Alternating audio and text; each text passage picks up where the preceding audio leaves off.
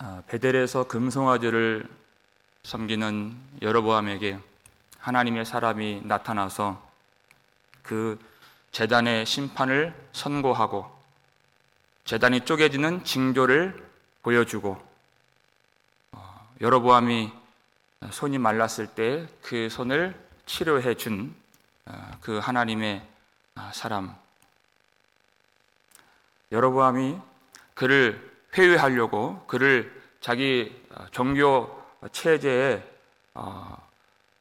도움으로 삼으려고 그를 나와 함께 가자 예물을 주리라 했을 때에도 하나님의 사람이 가지 않았습니다. 왜냐하면 하나님의 말씀에 하나님이 명령하시기를 이곳에 머물지 말고 떡도 먹지 말고 아무것도 마시지 말라 하셨기 때문에 말씀이 있기 때문에 안 갔습니다. 하나님 왜 같이 먹지 말라 하셨을까? 아, 고린도전서 15장 11절을 보게 되면 아, 형제라고 일컫는 자가 그랬습니다. 음행을 하거나 우상을 숭배하거나 술에 취하거나 속여서 빼앗거든 사귀지도 말고 같이 먹지도 말라 그랬습니다. 여러분 불신자와 사귀지 말라는 말이 아닙니다. 내 형제라 일컫는 자가 우상 숭배하거든 같이 먹지 말라. 왜 그렇습니까? 회개하지 않는 자입니다. 돌이키지 않는 자입니다. 돌이키지 않는 자는 하나님의 궁극적인 은혜를 받을 수가 없다. 하나님이 말씀을 주시는 게 은혜죠. 그러나 궁극적인 은혜는 그가 구원을 받는 것이 거기에 들어갈 수 없다. 교회와 교제를 하지 못하는 것은 하나님과 교제할 수 없다는 뜻입니다. 돌이키지 않으면 하나님과 사귈 수가 없다는 것입니다. 하나님의 궁극적인 사랑을 받을 수가 없다. 그래서 하나님이 지금 금송아지를 섬기고 그 재단을 회파하지 아니한 여로보암 에게 들어가서 그와 사귀지 말라 하는 것이에요. 그래서 가는 길입니다. 근데 베델에 있는 한 늙은 선지자가 그 이야기를 아들들에게 다 들었습니다. 나귀의 안장을 지으라. 그가 어디로 갔느냐? 아들들이 다 봤기 때문에 어디로 갔는지 알려줬습니다. 그 나귀를 타고 그 하나님의 사람을 이 늙은 선지자가 쫓아가는 것입니다. 이 베델에 사는 한 늙은 선지자. 여로보암의 이 폐역함을 규탄하지 않고 어, 현실에 안주하고 있는 그런 사람입니다. 하나님의 사람을 이제 따라가는 어디서 만납니까? 14절 말씀. 14절 함께 읽겠습니다. 하나님의 사람을 뒤따라가서 상수리 나무 아래에 앉은 것을 보고 이르되 그대가 유다에서 온 하나님의 사람이냐 대답하되 그러하다. 이상하죠? 하나님이 유다로 다시 돌아가라. 왔던 길로 가지 말고 다른 길로 가라 그랬어요. 그리고 어, 베델은 유다 예루살렘과 아주 가까운 거리입니다. 남쪽 끝이잖아요. 북이스라엘의 남쪽 끝이 베델이고 북쪽 끝이 단인데 아주 가까운 거리였어요. 그러니까 한 다름에 갈 수 있는 길입니다. 왜 쉬냐는 거예요, 거기서. 상수리 나무 아래에서. 우리가 이 지금 본문을 읽고 결말을 알, 알지 않습니까? 이 하나님의 사람이 심판받고 죽었습니다. 왜 거기서 쉬냐는 것이 상수리 나무 아래에서. 하나님이 빨리 가라고 했으면 빨리 갈 일이지. 하나님의 사람의 이 마음이 마치 아쉬움이 있었던 것 같아요. 여로보암이 큰 재물을 준다 그랬어요. 음. 고민이 되었던 것 같아요. 흔들렸던 것 같습니다. 그래서 거기서 쉬고 앉아 있었던 것이 마치 누구를 기다리는 것처럼. 그러니까 그 늙은 선지자가 나와 같이 우리 집에 가서 떡을 먹자 그랬어요. 그때는 처음엔 거부하죠. 16절, 17절 말씀 함께 읽겠습니다. 대답하되 나는 그대와 함께 돌아가지도 못하겠고 그대와 함께 들어가지도 못하겠으며 내가 이곳에서 그대와 함께 떡도 먹지 아니하고 물도 마시지 아니하리니 이는 여호와의 말씀이 내게 이르시기를 내가 거기서 떡도 먹지 말고 물도 마시지 말며 또 내가 오던 길로 되돌아가지도 말라 하셨음이로다. 아.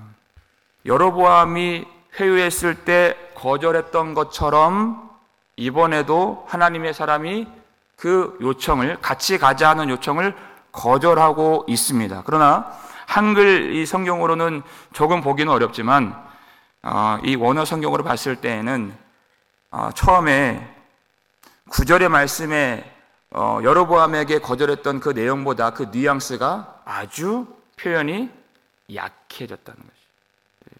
9절에는 하나님이 명령하여 이런 말씀도 들어가 있어요.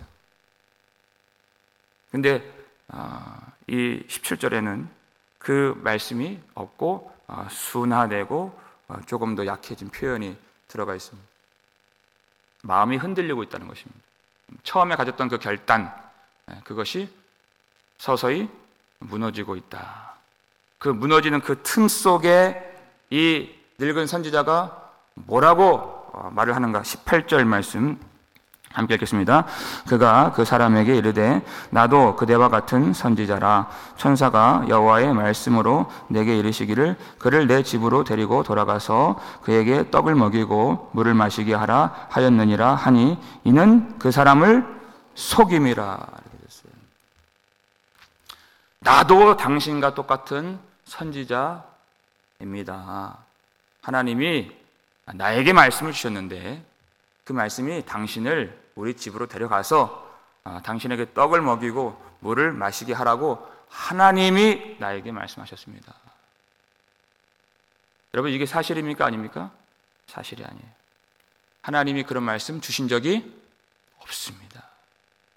이 늙은 선지자는 하나님 말씀을 조작하는 사람입니다. 자기가 주장하려고 자기 뜻을 관철시키려고 받지도 않은 말씀을 받았다고 하는 것입니다. 여러분, 이 대목이 중요합니다. 하나님이 영들을 분별하라 그랬어요. 말이 아니에요. 영을 분별하라 그랬어요. 어디에서 나왔는가? 요한일서 4장 1절 말씀이죠. 한번 보여주세요. 읽겠습니다. 사랑하는 자들아, 영을 다 믿지 말고, 오직 영들이 하나님께 속하였나 분별하라. 많은 거짓 선지자가 세상에 나왔습니다. 아멘. 여러분, 정말 심각한 문제입니다. 음, 영을 분별하라. 하나님께 속했고, 하나님께로부터 나온 것인지를 분별하라는 것이. 왜냐하면, 주님 말씀하시잖아요. 많은 많은 거짓 선지자가 세상에 나왔기 때문에 그들이 뭐라고 말합니까? 하나님이 주셨다고 말하기 때문에 여호와의 이름으로 그 말을 하기 때문에 그 영을 분별하라는 것입니다. 우리가 힘을 다해서 분별해야 되는 것입니다. 근데 이 하나님의 사람, 이 하나님의 사람은 자기가 처음 받았던 말씀과 지금 이 사람이 하는 말씀이 완전히 다른 건데 그걸 이상하게 여기질 않았습니다. 결정적으로 하나님께 묻지 않았습니다.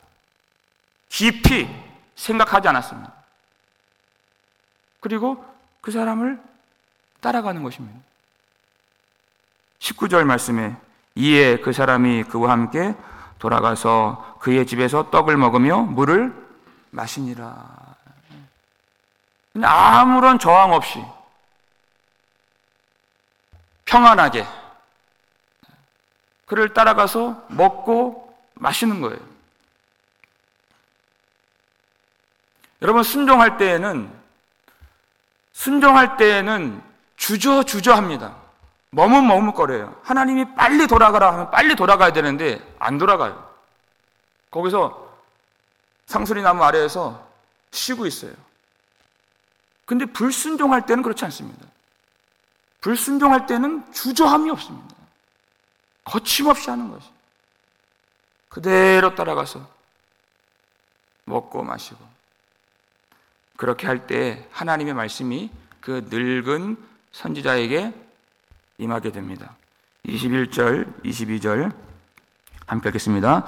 그가 유다에서부터 온 하나님의 사람을 향하여 외쳐 이르되 여호와의 말씀에 내가 여호와의 말씀을 어기며 내 하나님 여호와께서 내게 내리신 명령을 지키지 아니하고 돌아와서 여호와가 나더러 떡도 먹지 말고 물도 마시지 말라 하신 곳에서 떡을 먹고 물을 마셨으니 내 시체가 내 조상들의 묘실에 들어가지 못하리라 하셨느니라 하니라.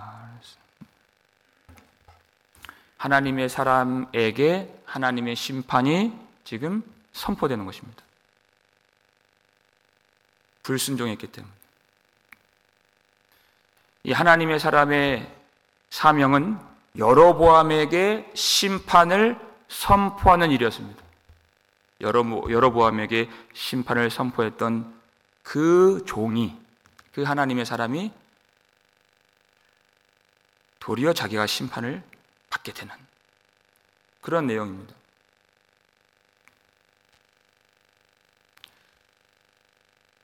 그래도 너무 너무 한 거 아닌가라는 아, 생각이 들 수 있습니다. 그건 인간적인 생각인 것입니다. 그건 죄가 뭔지 모르고 하나님이 누구신지 모르기 때문에 드는 생각입니다. 우리는 죄의 경중을 따집니다. 큰 죄가 있고 작은 죄가 있다고 그렇게 생각합니다. 별것 아니라고 생각합니다. 먹은 건데, 마신 건데, 뭘 놓치냐면 그 말씀을 내리신 분이 얼마나 크신가를 따져야 되는 것입니다. 누구에 대한 죄인가를 따져야 되는 것입니다. 어떤 사람은 한 대 쳤습니다. 그럴 수 있죠. 그런데 대통령을 한 대 쳤습니다. 똑같이. 그러면 전자와 후자는 행동은 똑같을 수 있지만 그 대상이 다르기 때문에 전혀 다른 죄가 되는 것입니다. 처음에는 그냥 단순 폭행죄 혹은 경범죄 될 수 있어요. 그러나 후자는 국가 반역죄, 사형까지 될 수 있는 죄입니다. 근데 우리 죄의 대상은 하나님이십니다. 지극히 크신 하나님. 그럼 그 죄가 얼마나 크겠느냐 하는 것이. 인간적인 생각으로는 이 말씀을 깨달을 수가 없는 것이. 하나님을 알아야 죄가 뭔지 압니다. 작은 죄, 그런 것은 없습니다. 그러면 작은 죄라면 예수님이 우리 대신 죽으실 필요가 없으셨을까요? 그렇지 않습니다. 작은 죄라도 예수님은 우리 대신 죽으셔야만 했습니다. 그래서 큰 죄인 것입니다. 사람의 생각으로 죄가 크다 작다 말하지 마십시오. 하나님께는 모든 죄가 다 큰 것입니다. 자기 아들을 내어 주실 수밖에 없는 죄였다는 것입니다. 그래서 불순종은 반드시 사망을 불러오는 것입니다. 그가 먹을 것도 먹고 마실 것도 먹고 그 늙은 베델의 선지자가 나귀까지 주었습니다. 잠깐은 많은 것들을 얻은 것 같아요. 그건 잠깐입니다. 잠깐. 우리 이 세상 사는 그 잠깐이에요. 그건 죄악의 낙입니다. 그 결과가 어떻게 됩니까? 24절 보세요. 24절. 읽겠습니다. 이에 그 사람이 가더니 사자가 길에서 그를 만나 물어 죽임에 그의 시체가 길에 버림받으니 나귀는 그 곁에 서 있고 사자도 그 시체 곁에 서 있더라. 길에서 사자를 만난다. 여러분, 길에서 사자를 만난다. 흔치 않은 일인 것입니다. 흔치 않은 일이에요. 하나님의 섭리라는 것입니다. 갑자기 하나님의 사람이 나귀를 타고 가는데 길에서 사자가 와서 그를 물어 죽입니다. 불순종의 길에는 죽음의 사자를 만나게 된다는 것이. 피할 수 있습니까?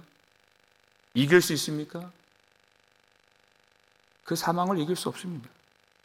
그게 사자인 것입니다. 왜 우리가 이 말씀을 진중하게 받아야 되는가 하는 것이 창세기 2장 17절 하나님이 그 사람들 만드시고 보시기에 심히 좋았다 그랬어요. 보시기에 심히 좋았더라 하나님. 첫 번째 사람 영광스러운 왕과 제사장의 직분을 감당하는 그 처음 사람 하나님의 형상으로 만드신 사람 심히 좋았다라 그랬어요. 명령하시죠. 선악을 알게 하는 나무의 실과를 먹지 말라. 내가 그것을 먹는 날에는 어떻게 해요? 반드시 죽으리라. 반드시 죽으리라. 얼마나 사랑하셨던 사람, 기뻐하셨던 사람입니까? 그 뭐 먹는 것이 뭐 대수입니까? 그건 인간적인 생각이에요. 중요한 건 말씀을 어기느냐, 어기지 않느냐는 것이죠. 근데 그들이 그것을 먹었습니다. 그래서 그 죽음이 그들에게 사자같이 온 것입니다. 피할 수가 없는 것이에요. 하나님은 이렇게 순종하는 것과 불순종하는 것을 아주 중요하게 여기십니다. 죄 때문에 당신의 아들을 십자가 영단번에 재단에 바치셔야 되기 때문에 이 죄를 끔찍하게 싫어하신다는 것이 어떠한 불순종이라도 어떠한 불순종이라도 작은 거면 좀 낫습니까? 그런 건 없습니다. 어떠한 불순종이라도 아담도 먹지 말라는 것을 먹어서 먹어서 그렇게 된 것입니다. 그래서 그 하나님의 사람, 그렇게 귀하게 쓰임 받던 전에는 신실했던 그 사람이 불순종하여서 사자에게 물려 죽여서 시체가 길바닥에 벌어졌습니다. 25절 보니까 사람들이 그것을 다 봤다는 것이. 그 사람의 죽음 자체가 하나님이 보내신 말씀이요, 징험이요, 메시지였다는 것이. 자, 이 사람 시체를 봐라. 하나님께 귀하게 쓰임 받던 이 사람도 불순종으로 죽은 것을 바라는.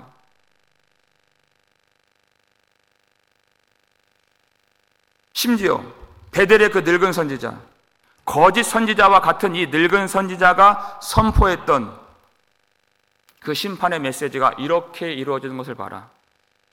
그렇다면 그 신실한 하나님이 하나님이 보내신 하나님의 선지자가 선포한 여러보암 재단을 향하여 베델의 재단을 향하여 선포했던 그 말씀은 그 심판의 말씀은 얼마나 잘 성취되겠느냐 하는 것이.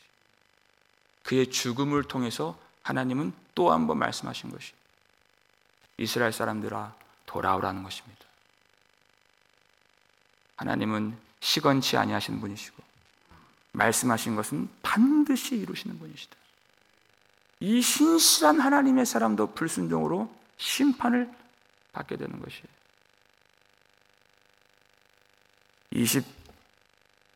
26절을 한번 볼까요? 26절 함께 하겠습니다.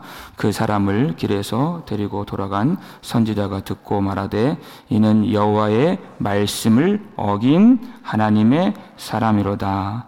여호와께서 그에게 하신 말씀과 같이 여호와께서 그를 사자에게 넘기심에 사자가 그를 찢어 죽였도다 하고 참 아이러니한 이 고백입니다. 자 봐라 이는 여호와의 말씀을 어긴 하나님의 사람이로다. 이스라엘 백성들 전체가 다 하나님의 언약 백성이죠. 하나님의 사람이라고 자부하는 사람들이에요. 그런데 그들의 행태, 그들의 작태 어떻습니까? 여호와의 말씀을 어긴 하나님의 사람들인 것입니다. 그들이.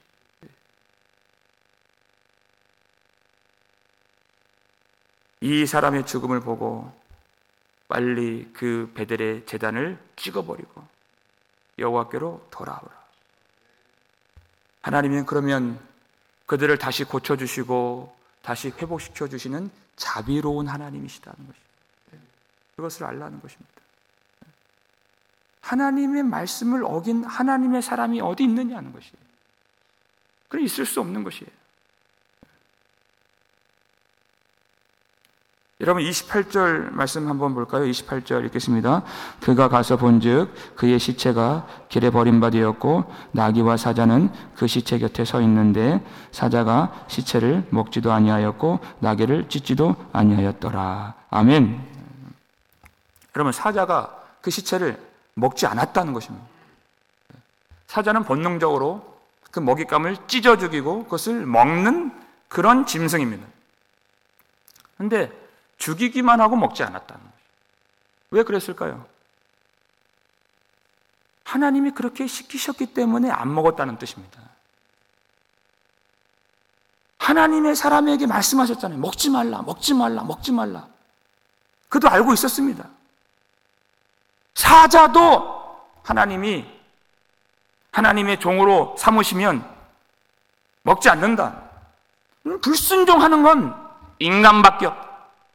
하나님의 형상으로 만들었던 가장 큰 축복을 받았던 인간밖에 불순종하는 존재는 이 땅에 없구나 하는 것이에요. 그렇게 하나님 앞에 신실하게 쓰임 받았던 이 하나님의 사람의 최후, 그 비참한 최후. 여러분, 절대 그렇게 되어서는 안 되는 것입니다. 우리는 다 하나님의 사람이라고 하는 그런 아, 긍지가 있습니다. 기쁨이 있습니다. 자랑이 있습니다. 근데 혹 여호와의 말씀을 어기는 하나님의 사람은 아닌가 돌아보실 수 있기를 바랍니다. 네. 여러분 그래서 절대 안주해서는 안 됩니다. 하나님 말씀에 근신하라, 깨어라 그랬어요. 네. 하나님의 사람이 그 마지막 순간에 깨어 있지를 못했습니다. 너희 대적 마귀가 우는 사자와 같이 두루 다니며 삼킬 자를 찬나니 근신하라 깨어라 그랬어요. 그 말씀이 하나님께로부터 나온 말씀인지 그 영을 분별하라. 거짓된 말씀은 거짓된 거짓 진리는 사람을 안주하게 만듭니다. 깨어있지 못하게 만듭니다. 나도 말씀을 받았는데 하면서 그 사람의 눈을 흐르게 만들고 귀를 막게 만들고 그래서 죽음에 빠뜨리는 것이 거짓입니다. 이것보다 이 분별하는 것보다 더 중요한 일은 없습니다. 이 사람의 결정적인 패착, 실수 하나님께 묻지 않았다는 것이에요. 그런데 왜 안 물었는가가 중요합니다. 왜 안 물었는가? 왜 기도를 안 하는가? 그 늙은 선지자가 내가 듣고 싶어 하는 말을 해 줬기 때문이에요. 내가 머뭇머뭇거리고 있는데 이게 바로 하나님의 말씀이라고 말해 줬기 때문에 그가 기도를 물리친 것입니다. 나도 먹고 싶고, 나도 마시고 싶은 그 마음에 철커덕 들어맞는 말을 하나님의 이름으로 해줬기 때문에 거기에 속아 넘어가는 것입니다. 여러분 오늘 기도하실 때 하나님, 하나님 내가 듣고 싶어 하는 말이 아니라 나를 살리는 말씀 듣게 하여 주옵소서. 내 마음이, 내 경험이, 내 소원이 하나님의 말씀을 막지 않게 하여 주시옵소서. 하나님, 주님 나라 갈 때까지 안주하지 않게 하여 주시옵소서. 하나님은 불순종을 끔찍하게 싫어하시는 분이십니다. 하나님의 사람 아니라 하나님의 아들까지도 우리의 불순종으로 죽임을 당하신 것입니다. 여러분, 우리의 마지막이 이렇게 초라해지지 않도록, 이렇게 비참해지지 않도록 항상 깨어서 마음을 다하고 뜻을 다하고 힘을 다하여 하나님의 말씀을 분별하고 그 말씀을 따라가고 끝까지 순종하시기를 주의 이름으로 축원합니다.